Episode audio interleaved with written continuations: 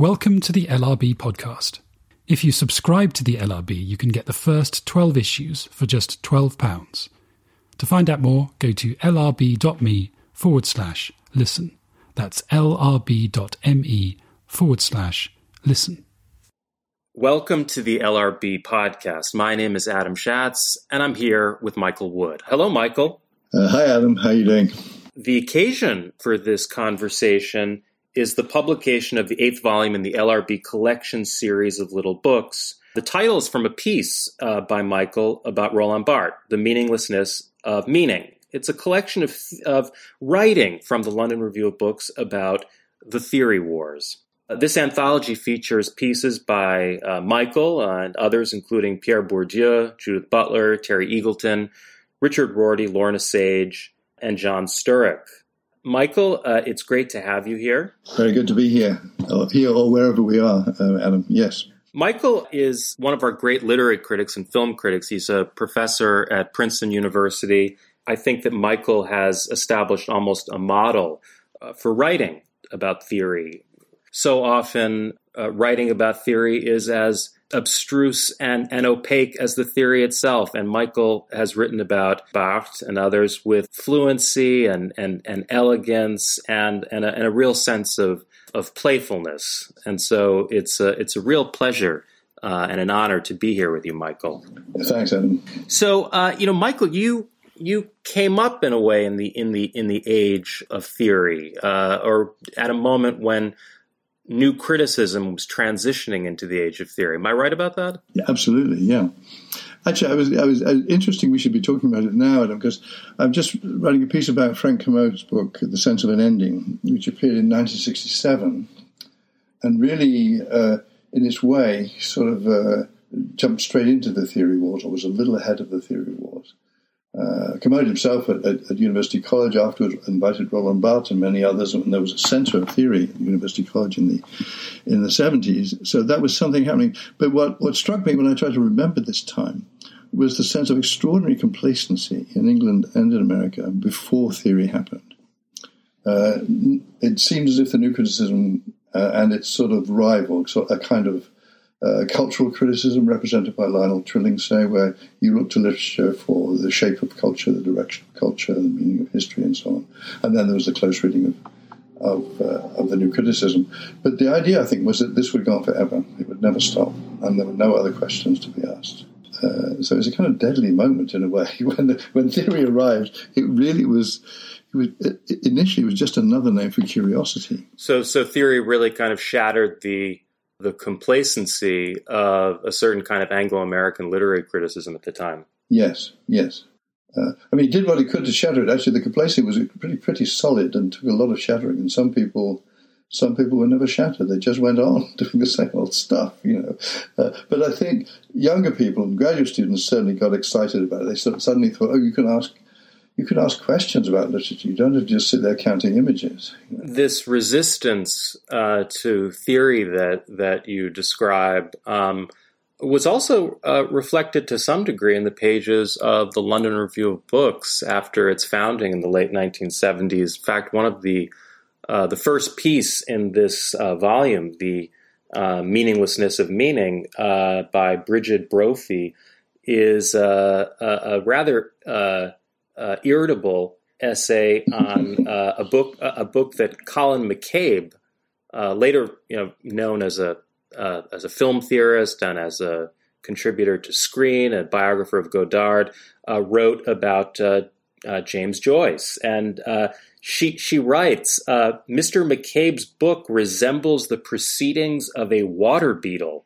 He skeeters across the surface of a great many questions, bumps excitedly into a theory, and then, before examining it, shoots off to the next. It's pretty funny. And, and, actually, one of the uh, you know one of the uh, uh appealing aspects of this collection is that it, it gives you a very vivid sense of of uh, the London Review of Books' is relationship to theory, which has been uh, a very dynamic one. Um, it began with uh, with a certain amount of, of hostility and and reflexive skepticism, and then evolved into something uh, much more appreciative without, however, relinquishing a certain degree of skepticism. I think that's right, Adam, and I think the, the skepticism was, was always warranted, I think. And I think, in some sense, theory, uh, it, it had a kind of victory that was a little bit too easy because it meant you could do it or not, and then you just joined the team. And if you joined the team, you just spoke to the people in the same church. And so there was a sense of sort of uh, enclosure and people did, I think a lot of people interested in theory loved the idea of being obscure. Uh, you know, I, had a student at Columbia at one point who wrote, a very clever guy who'd been a, an editor, a movie editor, on, worked on The Exorcist. And he, he, he was writing a, a, an MA thesis about Joseph Conrad. And he wrote a sort of 80 or 90 pages full of uh, every bit of jargon he could find. And, and I, I read it, and then I said to him, do you, um, do you understand this? And he said, No, I don't, but I thought you had to write like that.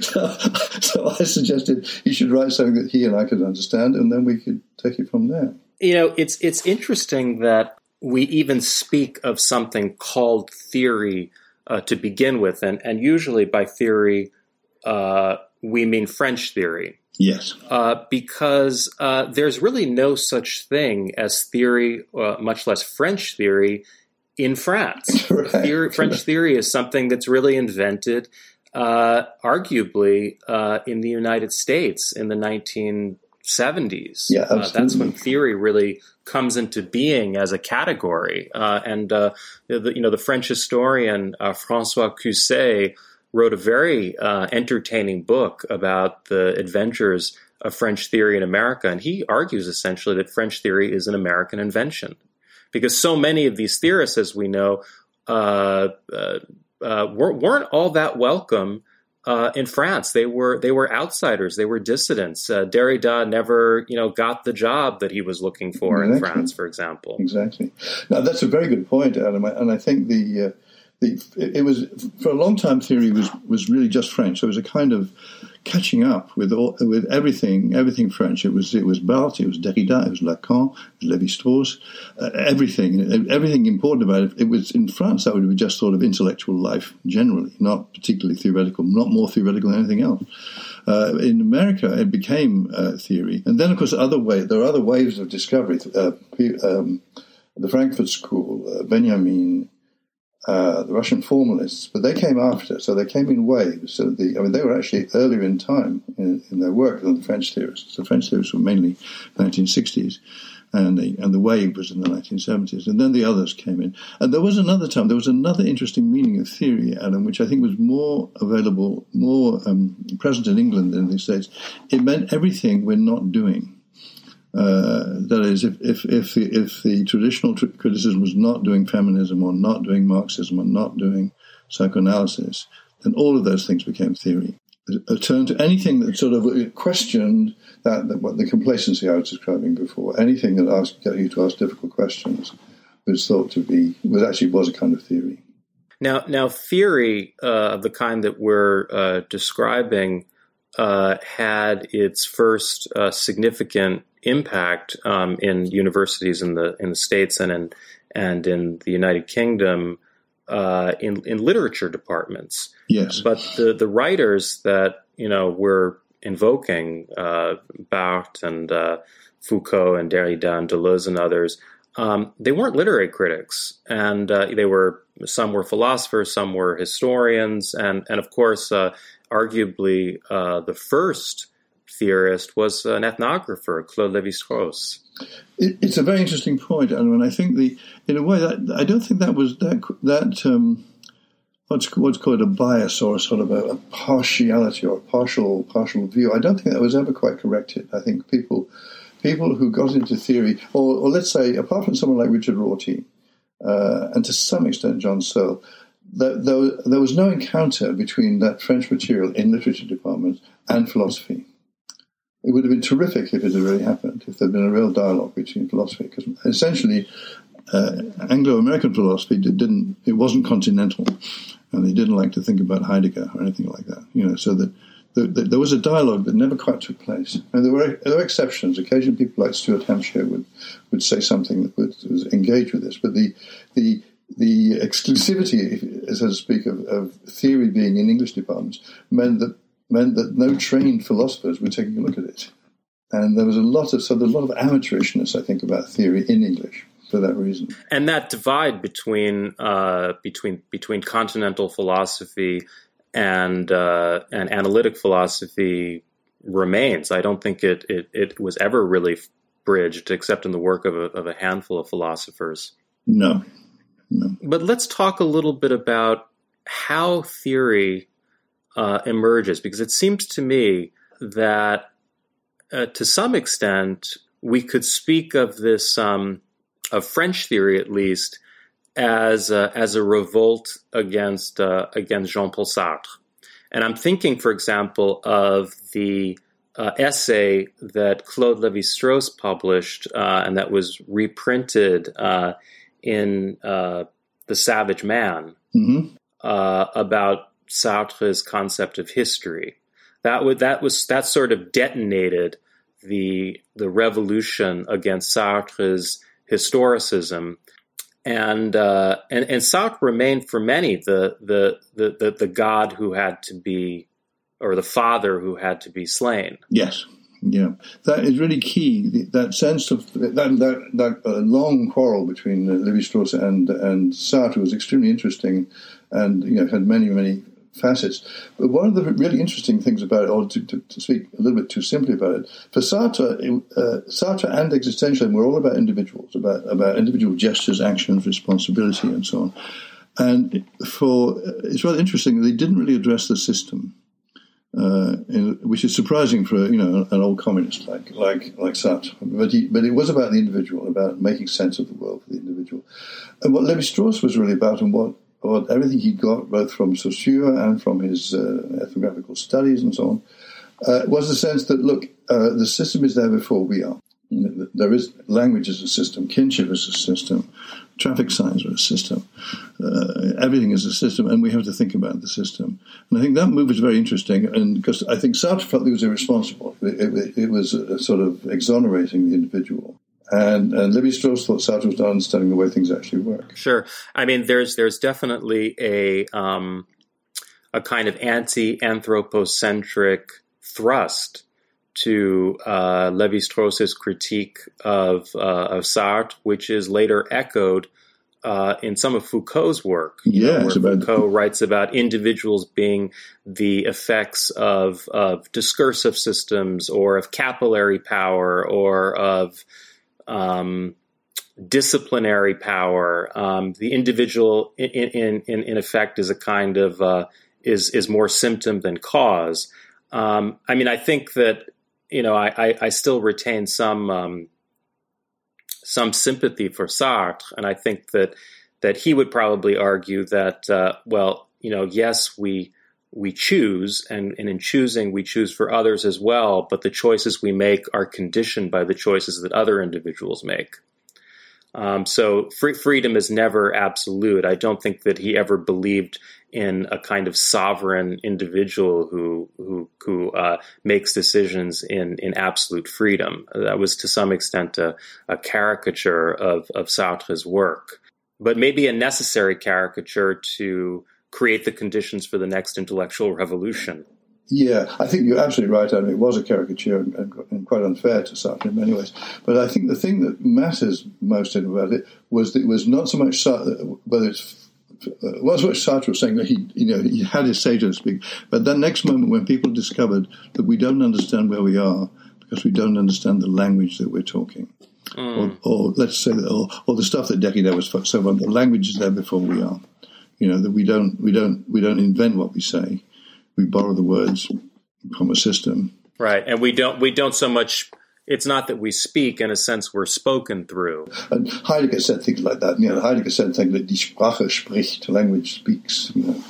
Uh, and and but I think the the important thing about it is not with, not how true it is. There are a lot many sort of limitations to that view. I think, and there are also many liabilities, which is what Sartre was interested in. I think the thing to to to get hold of is the sheer excitement of discovering that. That, that is the sense, look, there is a system here, there's a language here or a grammar here. We didn't know that before.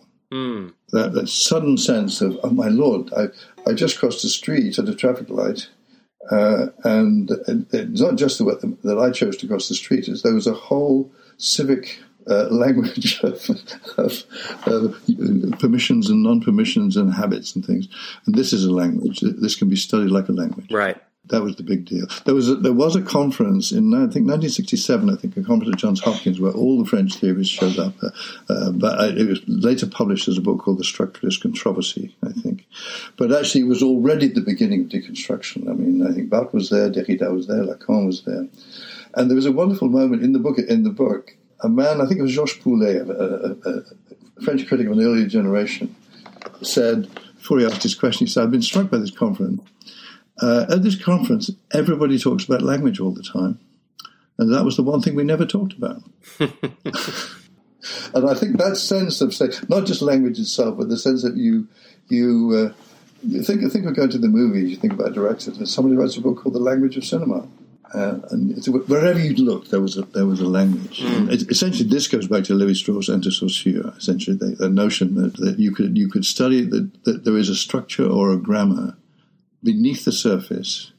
Uh, and Levi Strauss would say things like, uh, structure, he would say structures, he said the antecedents of structures would be like Marx and Freud because, because they believe in the, they don't believe in the surface, they believe in what's just under the depth. Uh, just underneath the surface. Uh, like, and geology was his other model. Geology, psychoanalysis, and, and Marxism all believed there was a structure and structure, but the structure you can't see from the surface, so you can't tell what kind of rocks are there if you're looking at the grass. Which I think became known as a kind of depth narrative, and this was something that uh, the structuralists, but even more so the post-structuralists, uh, critiqued. And and and and Barthes, of course, is an exemplar of this. He began to sort of celebrate in a very sensuous manner the the surfaces uh, of of the, of the text and and in fact, I mean, your your the title of your of your piece, I think, is very uh, suggestive. Uh, the meaninglessness of meaning. It it sounds like a, a, a like a, a, rather flippant title, but in fact, it it, it gets at something that is central uh, to Barthes' thinking, which is this discomfort with meaning. He he described meaning at some point, I think, as sticky, heavy, sticky. He didn't like it. Uh, what was that about? he said he says at one point, it's a phrase I always like. See, I, I I've always wanted to be exempt from meaning, the way one is exempt from military service. Yes, you want to be. It's required. You can't actually, uh, you know, it, you can't get out of military service if that's the law of your country. That's how you, or you could be some kind of. Uh, you know, you could, you could, be a protester, you could be a conscientious objector, but he doesn't want to be a conscientious objector. He wants a certain kind of exemption from meaning, or at least a rest from meaning. I think that is, in a way, a kind of French, a, a French illness or a French worry. I don't think uh, it seems a natural thing to say. I think if you're French, that that that sort of meaning is rather regimented. It's official. It's there's a standard version of it, and so on. I'm not sure that any English speaker ever quite feels that about meaning. Pretty about other things, I think, but not about meaning. I wonder if in uh, in in Barthes' case, it also has something to do with the circumstances uh, of his life. He, you know, he he was uh, uh, raised by his mother, to whom he had this uh, ferociously clo- close relationship. Um, his, you know, his father had uh, died in the war. Uh, he he was he was very he was a very sickly child. He spent a lot of his youth um, in a sanatorium. He was he was also gay, but because of this profound attachment to his mother, he never really had uh, anything like uh, a separate relationship with a lover. There were lovers, of course, but uh, he he always he always came home to Mama uh, late late in the evening. Now, of course, Barthes is um, uh, writes this famous piece, which becomes notorious and I think is misinterpreted uh, on the death of the author. Mm-hmm.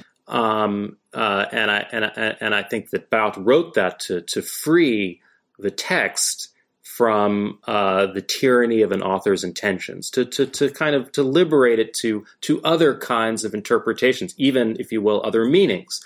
Uh, but but I but I wonder if it's if it makes sense to think about some of these thinkers in relationship to their their own stories. I mean, they are each of these thinkers is a very distinctive writer with a distinctive historical and psychological profile. Uh, think of, of Derrida, for example, who mm-hmm. is is uh, is an Algerian Jew and and who has a you know this famous phrase you know about you know uh, this language uh, that um, that I speak doesn't you know doesn't belong to me you know, because French is not the language that his ancestors spoke. It was a colonial imposition.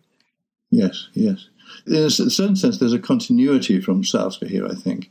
That, that is, Sartre and, and actually the surrealists before Sartre represented a kind of ongoing resistance, if you like, to, to the French establishment, a very powerful cultural establishment that really you know, had its way in, in, in, all kinds of ways and was always worth resisting. And I think structuralism and then and then deconstruction picked up that sort of resistance. But I think you, in a way, you do need to start in some slightly outsiderish sort of place mm-hmm. uh, to to feel comfortable doing that and or feeling feel authenticated in a way to do that. And I think that's true of all all of these figures. That there, there was there was a very powerful establishment, and the establishment uh, you know, made fun of them, mocked them, resisted them. Very, rather similar in a way to the, the, the way the critical establishment in English, I mean, the, the rigid Roffey mode, uh, resisted theory. Uh, except that in America, especially, theory was not particularly sort of, uh, it, it, was rather, rather conservative in a way. It often, it often looked like the new criticism in disguise. Mm. and not very political. I think that wasn't true in England. I think in, in, in, England, on the whole, theory theory had a kind of political edge always, and in in uh, in the states too. In the work of someone like Edward Said, it had a, it had a political edge. But a lot of the time, it was very it was very text based and esoteric and closed off. And I think a lot of people took refuge, and America took refuge in theory in a way you couldn't do in France. I think that that, that dialogue, that that quarrel with a certain kind of establishment was always going on. I want to return in a moment to Edward Said, who I, you know, was a who, who was I know was a very close friend of yours, um, and and his uh, contribution to uh, to theory, which takes it to uh, a, different place. But before that, I wanted to um, talk about theory as writing because. Uh, uh, there's a, a, I think, a widespread um, misunderstanding in the Anglosphere uh, that uh, that theory is was necessarily uh, difficult or self-consciously um, recondite, that it was not uh, that it lacked literary grace and so on. Whereas if you read uh, some of the, the, the the signature works um, of French theory, what you find is a group of writers who are looking for new modes of expression. Not all of them are successful, of course, uh, but this is uh, intellectual work which uh, which slides into a kind of uh, of literature or paraliterature. When you think of of Barthes, who was writing uh, th- works of theory that were almost like uh, uh, uh novels. Um, he never, of course, he never wrote his novel, uh, but if you read Empire of Signs or or Roland Barthes by Roland Barthes or or his remarkable work on photography, La Chambre Claire, the um, Camera Lucida, the, these are these are works of literature, and so for that matter, is some of uh, Derrida's work, his engagement with Genet, for example, who was a very close friend of his. Um, these these were writers. Yeah, there, there, was a weird collusion, I think, in, in the English speaking world. There was a weird collusion between the the, the the, the proponents of theory and the enemies. They both agreed that it had to be esoteric and difficult and non literary. So there was, I think, I mean, the, the hostility was very conscious, and hostility was often based on, on what was thought to be the quality of the writing, so that Judith Butler would win the annual prize for the worst sentence ever written on this sort of stuff, you know. Um, and then, uh, so the, there was a kind of conservative resistance to anything that was, not just plain spoken. You know, just anything you, you, couldn't understand immediately, it wasn't worth saying, and so on. Um, I kind of, I think that's just a kind of philistinism. But the, but the, the people who were translating theory and the people who were doing theory often thought they had to sound like Heidegger at his most obscure in order to be serious. And that seems kind of crazy. It was not true of Derrida. It wasn't true about Barthes or any of those people, who are actually rather good writers, I think. quite eloquent. And I, I, Judith Butler is a good writer too, I think. I think sometimes you have to take risks with words. And there's a wonderful phrase of uh, Barthes I was liked. I thought it was a kind of motto to uh, keep yourself sane in the middle of the theory wars. Uh, between jargon and platitudes, he would say you have to prefer jargon. Which which actually you quote in your in your essay in this volume. oh, is that in that essay? Yes. but I do like that. It's a kind of I, have I've, I've sat at department meetings many times uh, muttering that phrase to myself. You're listening to the LRB podcast. You can buy the book discussed in this episode, The Meaninglessness of Meaning, on the LRB store for just £5.99, where you'll also find the other seven volumes in the LRB collection series and much more. Go to lrb.me forward slash theory. That's lrb.me forward slash theory. And if you use the code COLLECT8, that's the number 8, at checkout, you can buy all eight LRB collections for just £40. And if you subscribe to the LRB, you can get the first 12 issues for just £12. To find out more, go to lrb.me forward slash listen. That's lrb.me forward slash listen. Now, French theory emerges in the early 1960s, and although it eventually comes to include um, some uh, remarkable uh, female practitioners as well, like the mm-hmm. Bulgarian uh, Julia Kristeva and uh, Luce Irigaray and, and others. Uh, at, uh, at the very yeah, and yeah, yeah, of course. Um, at the very beginning, uh, it's uh, it's it's mostly a, a, phenomenon of white European men. however, I think what's what's what I want to underscore here, and what strikes me as really really interesting, is that at its very inception, with uh, Claude Lévi-Strauss, it is a critique of Eurocentrism. Yes. It's almost like the European mind at its limits. Yes. would you would you agree with that? The other figure who was very important in those days was Frantz Fanon, who was who was not a mm-hmm. not not a European male, and who who uh, was in, in, France was, uh, but and he was he was uh, the person who introduced him into France was Sartre. Sartre is the one who wrote the preface to the to the Wretched of the Earth, and so the Wretched of the Earth was often paired with the Levi-Strauss work. So the, the Levi-Strauss is Tristes and the, the idea of, a, of, a, of, other cultures, other minds, other ways of thinking were, all, were already there, I think. Uh, and the structuralism itself, as early sort of the, the, the essays of the, of the uh, structural anthropology, the book is in 1955, I think. So structuralism was beginning in, in late 50s and took off in the 60s. Uh, and by the late 60s, deconstruction decided this. Are you right about that, that, that question about what you say about death? What deconstruction decided, and, and this again very simplified, but de- destruction, uh, and deconstructionists felt that structuralism was terrific in its way, but it was too simple and too short it got it right. It knew what the structure was. There wasn't enough uncertainty in structuralism. And what deconstruction needed was if you put uh, if you put men versus women and said they're opposites, that you need to now complicate this by saying they're the same. Or you need to say that some men are more different from other men than they're different from women, and some women, and so on.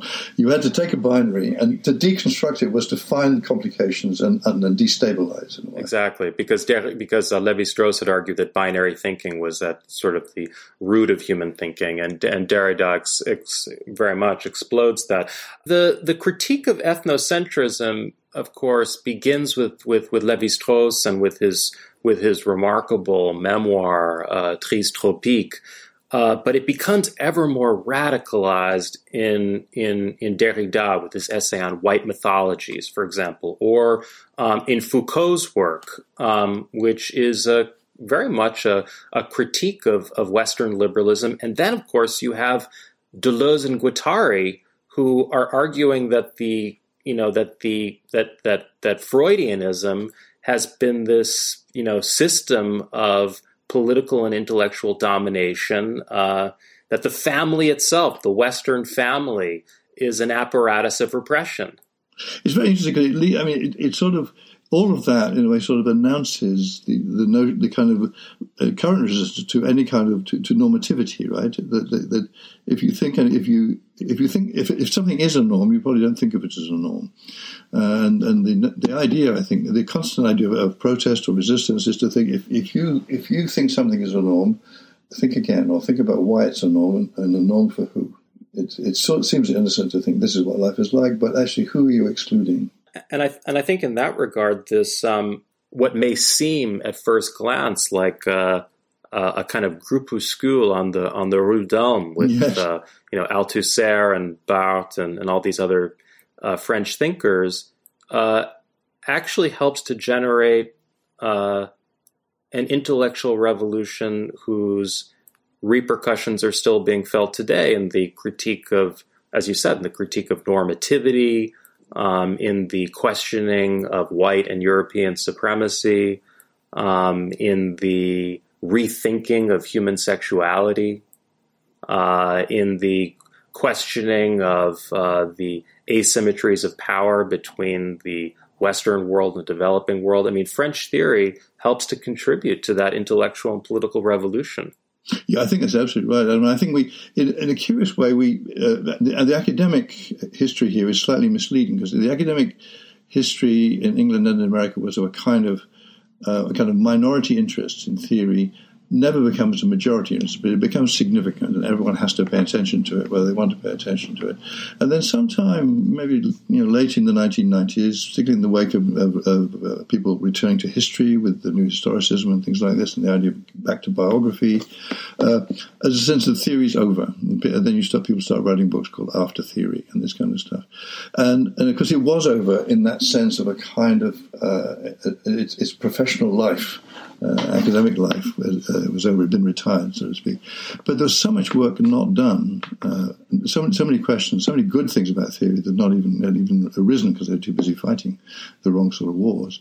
And then, as you say, the stuff that wasn't done is still with us and is often helping us. With there's, there's a lot of stuff to, to be done still, I think, with people like all of those figures, Barthes, Derrida, Levi Strauss. To going back to them, we will find stuff uh, that are very relevant. We find stuff that's very relevant to us now, I think you've had a particularly close relationship as a writer to uh, Roland Barthes. What what uh, what what is it about Barthes' work that you're so passionate about? I mean, you, you write about him beautifully, but I'd, uh, I would love to hear it in your own words. Yeah, yes, it, there's something about his his kind of, the kind of restless curiosity uh, and the willing the willingness to to uh, to mock himself a little, to be not too serious about things. I mean, I, I, I uh, like any French writer of any quality, uh, there are always epigrams and things. So at a certain point, you love the epigrams. You know, there's like, like for example, I love phrases like in in uh, Barthes, There's a wonderful phrase where he says, "At night,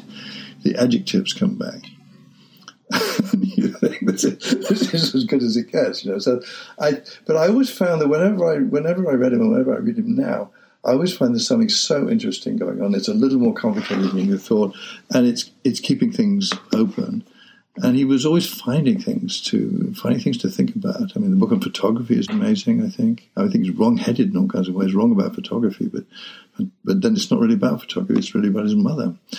so it's it's it's wrong. It's it, exactly. It's it's wrong-headed in some ways, perhaps but but it doesn't matter. No, I mean, and it doesn't matter that the distinction between the studium and the punctum is is is made. You know, when he's talking about the photograph, is ultimately you know not that interesting. It's not the concepts in, in Barthes that are that are necessarily so arresting. I remember a few years ago, I was I was writing write, I, I was writing a piece about about Roland Barthes and about his life and and re- rediscovering his work and.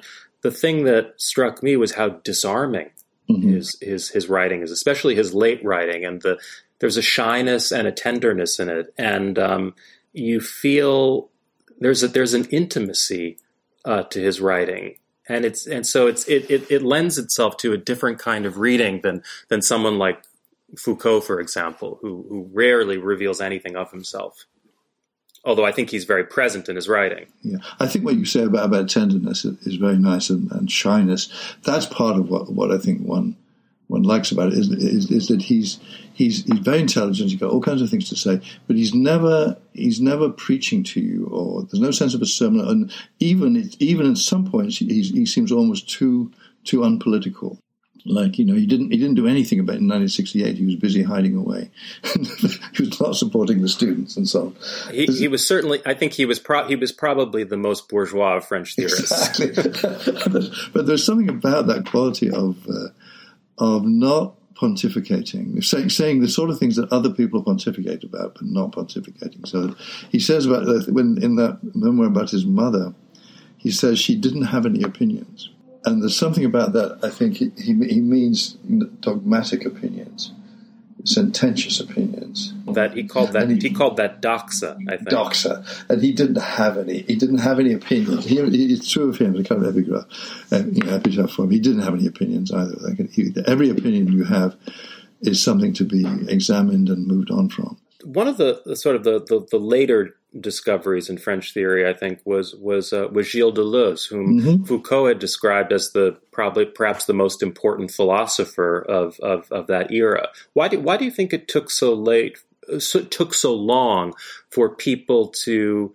to to see the significance of of Deleuze's writing? I don't really know. I, I, it's, it's, a very good. It's a very good question. I don't know the answer to that, Adam, because it certainly it certainly happened. Uh, because he, you know, he was interested in everything. He read about Proust, he read about Bergson, he read, he read about two wonderful volumes about the cinema, and then he read the stuff with the, the great stuff with with uh, with Guattari. But I, th- I, I don't know whether that was. Maybe maybe the stage was just you know, the, the, stage was full. You know, there were enough people there already. I don't know. I do remember that. I remember I was at Columbia then. I remember when when the name started to appear, but it was quite late in the day. Uh, very interesting. When L'Anti-Oedipe was the book that really made him famous, and, and, so maybe his other work was thought to be too too too academic, not different enough from from the mainstream. I don't know. He certainly is different, and certainly very powerful stuff. And he has a lot of followers now. He's he's one of probably the French philosopher who's still most probably the one most, most influential influential in, in current younger among younger people.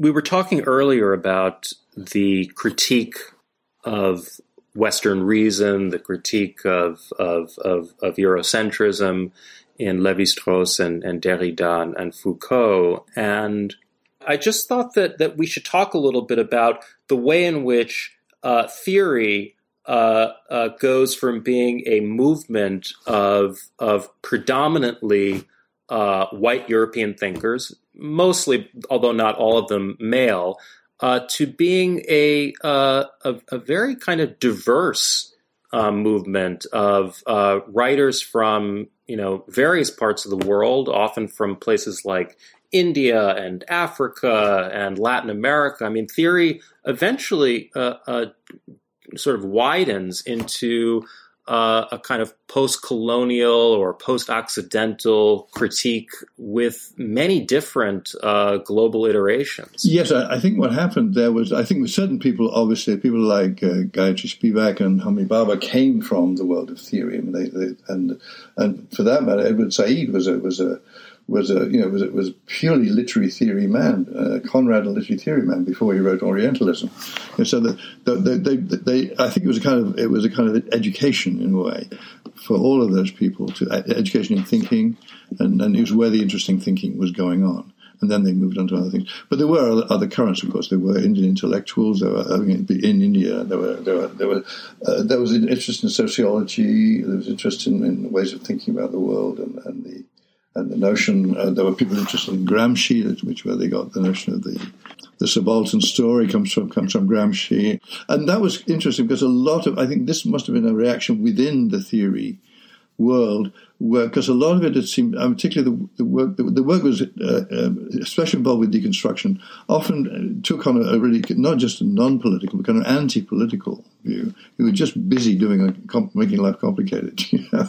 and, and I think even someone like Edward Said got fed up with that, and and he felt Derrida would be some kind of some kind of quietist, not not active enough, and so on. And I think a lot of people felt that, which which turned out which turned out which turned which actually turned out not to be true because in the the la- in the latter phase of his career, Derrida was was actually quite eloquent on a on a number of of political issues from. Uh, Czechoslovakia, apartheid, Israel, Palestine, but but to come back to, to Edward Said, um, as you mentioned, he became uh, he became a bit frustrated uh, by what he saw as the limitations of French theory, which he'd written about uh, brilliantly in, in, his book Beginnings. Mm-hmm and and he, so he decides that that that uh, Foucault needs to be supplemented by Gramsci, and, yes. and, that's where that, that and that's Orientalism. Orientalism is a work that that's that integrates Foucault, Foucault and Gramsci. Yeah. What what what what do you think was missing for for for Edward Said um, in the French theory that had obviously uh, electrified him when he was a young scholar.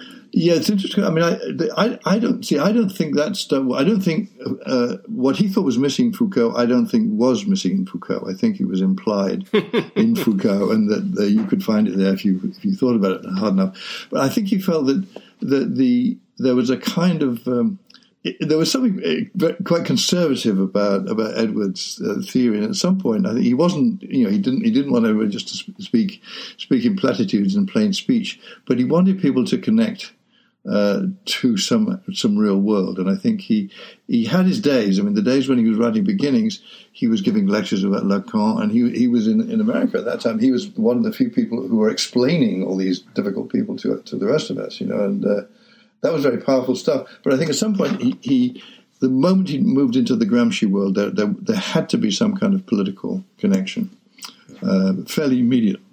And, I would have thought Foucault really had that connection, but I think I think uh, Edward knew that too. But for the writing, I think he didn't have it.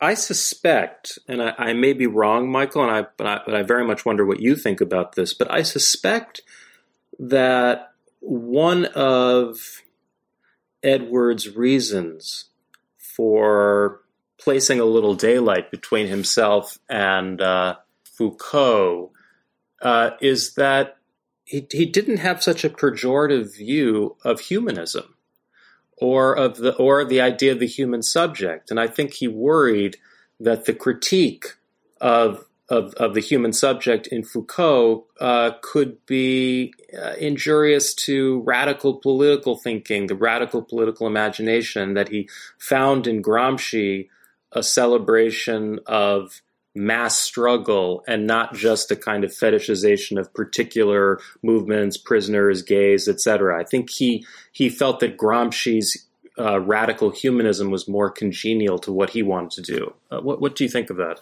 I think that makes a lot, lot of sense, Adam. And I think the I think Edward and other people felt this about I mean about Foucault, which is that he had a view of the, of the system, and and and also Foucault was thought to be a, a pessimist, a man who actually thought the world was a, it, that it was impossible, you know, that he sounded as if he thought there was nothing to be done except sort of complain about power and I think that's right. I, think he was. I think the idea was not to complain, but to do something about it, and that's. I think that's clearly implied in the work. But I think he, a lot of people felt, a lot of historians, I think, who who owe a lot to Foucault, uh, in the end, think he's, he's he, he, he, does have opinions, so to speak, unlike Barthes, and they think the opinions are wrong. Opinions, there's no point in, in as were, reverse celebration of the of the infinite range of, of uh, political power, and just small attacks on it. You know. Well, I think this is um, this is where you have to you have to juxtapose the um, the pessimistic or even cynical accents uh, in Foucault's work with the record of his uh, of, of, of Foucault as a public figure. Because if Foucault had been so cynical about the possibility of change in society, why would he have devoted so much energy to struggles against uh, repression in prisons or uh, the, the, many demonstrations that he went on. I mean, the, one of the oddities of Foucault's career is that he he he, he emerges as the, the the the kind of paradigmatic anti-Sartrean, the critic of the universal intellectual, and yet it's Foucault who's constantly on the barricades. Yes, yes, it's true. I, I think it's sort of. I think it's a question of, of, of, in a way, how to read. I think where where if you read if you read literally, you could read him as a kind of uh, a brilliant prophet of despair and nothing, nothing to be done. But but he can't think that, and I don't think I don't think you have to read it that way. I, you could read that this, uh, the, the situation is despairing if we don't do something about it. And that, but that is not. He's not telling us what to do. He's telling us how, how right, bad things are. Right. I mean, in some in some ways, the most I think the most pessimistic of the French theorists is probably Lacan. I mean, he he I, I think his his his understanding of human subjectivity is is profoundly dispiriting. It is. It is. It is dispiriting, and I and I don't think also Lacan didn't. I mean, you you'd have if you wanted to rescue Lacan from from the, the kind of accusation of pure uh, despair and pessimism, you'd have to sort of think about all, all the epigrams and remarks and think what you can the kind of play you could you could get out of them. but certainly there's nothing. There's no. There's no message in there of, of any kind of optimism. One of the things that that happened, and we're still. I mean, I think we're still seeing the the the aftershocks of it to some extent. Uh, is that a the resistance to theory took the form of saying theory is um, relativistic. Theory doesn't believe in believe in truth, uh, and and now, of course, you know, in in recent years, uh, we've been treated to various articles suggesting that the the far right has uh, has embraced uh, quote unquote postmodernism, and that, that theory theory is somehow responsible for for for tr- for Trumpism. Yes. It strikes me as a as an intellectually utterly fatuous argument, because I do think that that that Foucault and, and Derrida, uh, uh, even as they critiqued what Foucault called truth regimes, actually did believe in, to some extent, in speaking truth to power. They did. They did. I think. The, I think the the the Derrida and, and, and Foucault certainly uh, believed that uh, truth was difficult and that uh, anybody who thought it was easy or thought they already had it should think again. That's, but that's quite different from claiming there is no truth or not believing in truth. De Man, I think, sometimes wrote as if he as if he knew there was no truth. he was not quite as he was very subtle, and you can still read his work with with you know great pleasure, and you can learn a lot from it. So whatever he was like, the work is, is very impressive. But he, he was often a little bit dogmatic about his own doubt, so to speak. So you could there, and many of his followers actually speak in that way, where doubt becomes actually a form of security.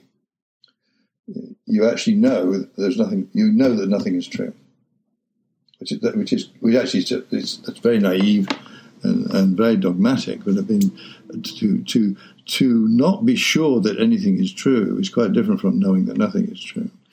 Right, which I think is also a reminder that that that theory had you know was never one thing. It had many faces. I mean i my first uh, introduction to it came through two figures who could hardly have been more different. One was uh, was Rosalind Krauss, a professor of mine when I was an undergraduate, uh, uh with whom I studied uh, modernism, and who whose whose approach to theory was was exceptionally uh, rigorous and systems oriented, and and you know brilliant but also quite orthodox. And then later in the after later in the afternoon, I would learn about uh, French theory from Sylvère Lotringer, the founder of Semiotext, uh, who was a friend of Paul Virilio and Deleuze and Guattari, and whose idea of theory was. Uh, was was utter anarchistic subversion. It was the it was the, the, the negation of everything I'd been taught that morning.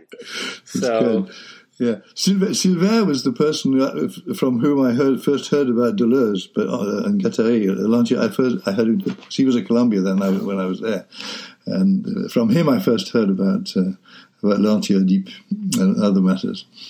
Wonderful and he guy. brought them. He brought the, he brought them to Columbia. Yeah. So the, yeah, that is very interesting, and I think and it's interesting too to think of theories having these many, many different ranges. There was a case. I mean, on, uh, think of Ross Krauss. I think of my friend and colleague Hal Foster at Princeton, who who made some remark about people they don't do theory like like they used to, and for some reason, Colm Tóibín and I made up a uh, a poem on the subject, which was published in the LRB about the the regret. Uh, it's a double dactyl poem. You, you said something earlier that I think was rather striking about about truth being difficult, and it, it occurs to me that um, the best kind of theoretical writing stages the drama of that struggle, and that what what unfortunately happened when theory was institutionalized, especially um, in uh, American uh, United States uh, literature departments, is that theory goes from being this questioning mode of thinking, always in pursuit, um, in in this kind of intellectual struggle, uh, to being uh, applied as the kind of dogma that that Roland Barthes would have resisted. And I do think this is one of the reasons that that that Edward Edward Said uh, became so frustrated with the reign of theory that suddenly it was just a set of received truths. Yeah, I think that's absolutely right, and because it's, it's, easy to make it, you know, and I think it's. But that that was what that's one of the reasons why I think the the lack of real philosophical input in a lot of that. I mean, literally people being allowed to get away with stuff on their own with no correction was sort of quite damaging. I remember at, at a, being at a, uh, a, a, dissertation defense at Columbia sometime in the in the seventies. Uh, when someone was, uh, uh, some a young person had got hold of the idea of, of being against essences, and there were no essences and so on, and everything. And it is all completely wrong. Uh, and the, the, the, philosopher in the room at that time said, "You mean, you mean uh, that things don't just uh, fit their labels exactly like jam jars or whatever it is. And the student said, yeah, that's what I mean.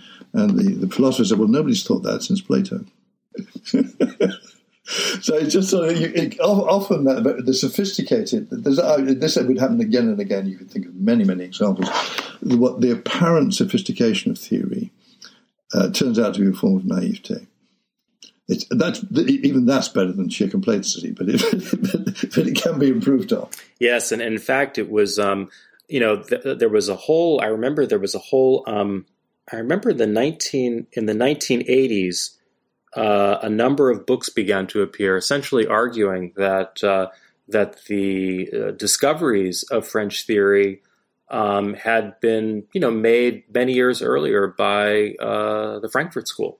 You know that that these that this was a kind of uh, that that French you know that um, that the French were simply late uh, to some of the ideas that that German and exiled German Jewish thinkers had been exploring for years. That if if you know, but but the but the French didn't have access to books like uh, Adorno and Horkheimer's Dialectic of Enlightenment. That's that's true, and I think that that reverse order is very interesting. I met, uh, uh, it, it, was it took people a long time to find that, that we were learning in reverse order of many of those people. We learned about the French, Barthes and Derrida and Foucault before we learned about Benjamin, and then we learned about Benjamin before we learned about Jakobson, and so we found our way back through. It's like a, like a reverse trail. Michael, tell me before we close, I wanted to ask you: uh, Is theory being read today in the university because I, I, have the sense that it's that its moment to some extent has passed and that people are less interested in it now. I think on on the whole, I think um, it, it's a little hard to, to some of it. I mean, there are two, two answers. I think, Adam. One is that much theory has been absorbed, and so it is it is present everywhere, but no longer identified as a separate entity. So some theory has been taken aboard and part of it. So, for example, the, without theory, there would be no new historicism. For example, it's not an anti-theory movement. It's a, it's a, it's something that tries to take theory back into history. But they had to get, they had to be with Foucault before they left him, so to speak. Uh, that's one answer, and the other answer I think is that is that it's not being looked at now as much as it should be. I mean, sporadically you find people discovering things and going back to things, but I think that they there's not not quite enough uh, academic interest in, in what used to be theory. You know, so that um, so par- partially it's had its day and it and it's sort of won by seeping into things, and partly there's a lot of things, a lot of stuff left to be to be discovered and thought through again. Particularly, I'm particularly all these major major writers, I mean, Deleuze, Foucault, Derrida, Barthes, and so on, Lévi-Strauss there's a lot, a lot in there that we that we I think we we absorbed too quickly, and then we we we, you know, we paraphrased it and we used the paraphrase instead of going back to the real thing. I think going back to the real thing is is is uh, really important, whether or not we put quotations around real and uh, and I think that you know uh, uh, uh, uh yet another reason why uh, their why their work and I'm here I'm thinking especially of, of Foucault is so important is that they addressed a question that many of us are thinking about today and that is the question of confinement. I mean you know Foucault is someone who's writing about prisons and clinics and hospitals and and and ju- and also just the experience of of the kind of traps that we get ourselves into. You know, whether it's the traps imposed by discursive systems or racism or gender prejudice. I mean, these are things that were central to the thinking of a lot of French theorists. How do we how do we free ourselves? Is it even possible to free ourselves? Roland Barthes a good example of this question of, of, of uh, continuing the questions and, and, keeping rethinking questions like confinement and others is that there's a good example. If you think of him in his early work, he, he like many people, he was, and like Sartre, that matter was was uh, uh, or Brecht, he was a, a, an exposer of, of, ideologies and mythologies. You, you uh, You discover the the illusory truth that people have, and you tell them it's illusory. You're thinking you're thinking of his book, Writing Degree Zero. A, a book. I'm thinking of uh, mythologies. I think of oh, mythologies. Sure, of course, yes. Yeah, where, where he would say, "What what's the myth of?" You know, some of those were very comic and very funny, and some of them were rather deep. But they were all they were all to do with illusions that we that we've taken to be true and are living with as if they were true. Uh, and he calls them, he calls them mythologies. But later, he, he, he clearly understood that you can't actually get rid of a mythology by people telling people it's a myth. You can only get rid of it by replacing it with a better myth. Mm. And then, because the, there isn't a simple, because the, the if you, or if you like to go back to the question of the truth, you could replace a myth that was, was false by a myth that had a lesser, less, a lower quantity of falsity in it. And then later on, you'd need a different one. And then you need, then you need a different one. And you wouldn't be at, at each time you, there would be a gain in truth, I think. But there would be no, you wouldn't simply arrive at some simple thing called the truth, and it would all be over you just have to keep working. The myth of Sisyphus, in a way. Yes, it is in a way. Yes, right. Yeah. Michael, uh, thank you so much for joining me to talk about uh, about theory. Uh, your essay in this new volume, uh, "The Meaninglessness of Meaning," which gave it its title on Roland Barthes, is is is a delight, and and it's been such a pleasure uh, talking to you. And and thank you everyone for for joining us on the LRB podcast. Thanks, Adam. A real pleasure. You can buy the book discussed in this episode, The Meaninglessness of Meaning, on the LRB store for just £5.99, where you'll also find the other seven volumes in the LRB collection series and much more. Go to lrb.me forward slash theory. That's lrb.me forward slash theory. And if you use the code COLLECT8, that's the number 8, at checkout, you can buy all eight LRB collections for just £40. And if you subscribe to the LRB, you can get the first 12 issues for just £12. To find out more, go to lrb.me forward slash listen. That's lrb.me forward slash listen.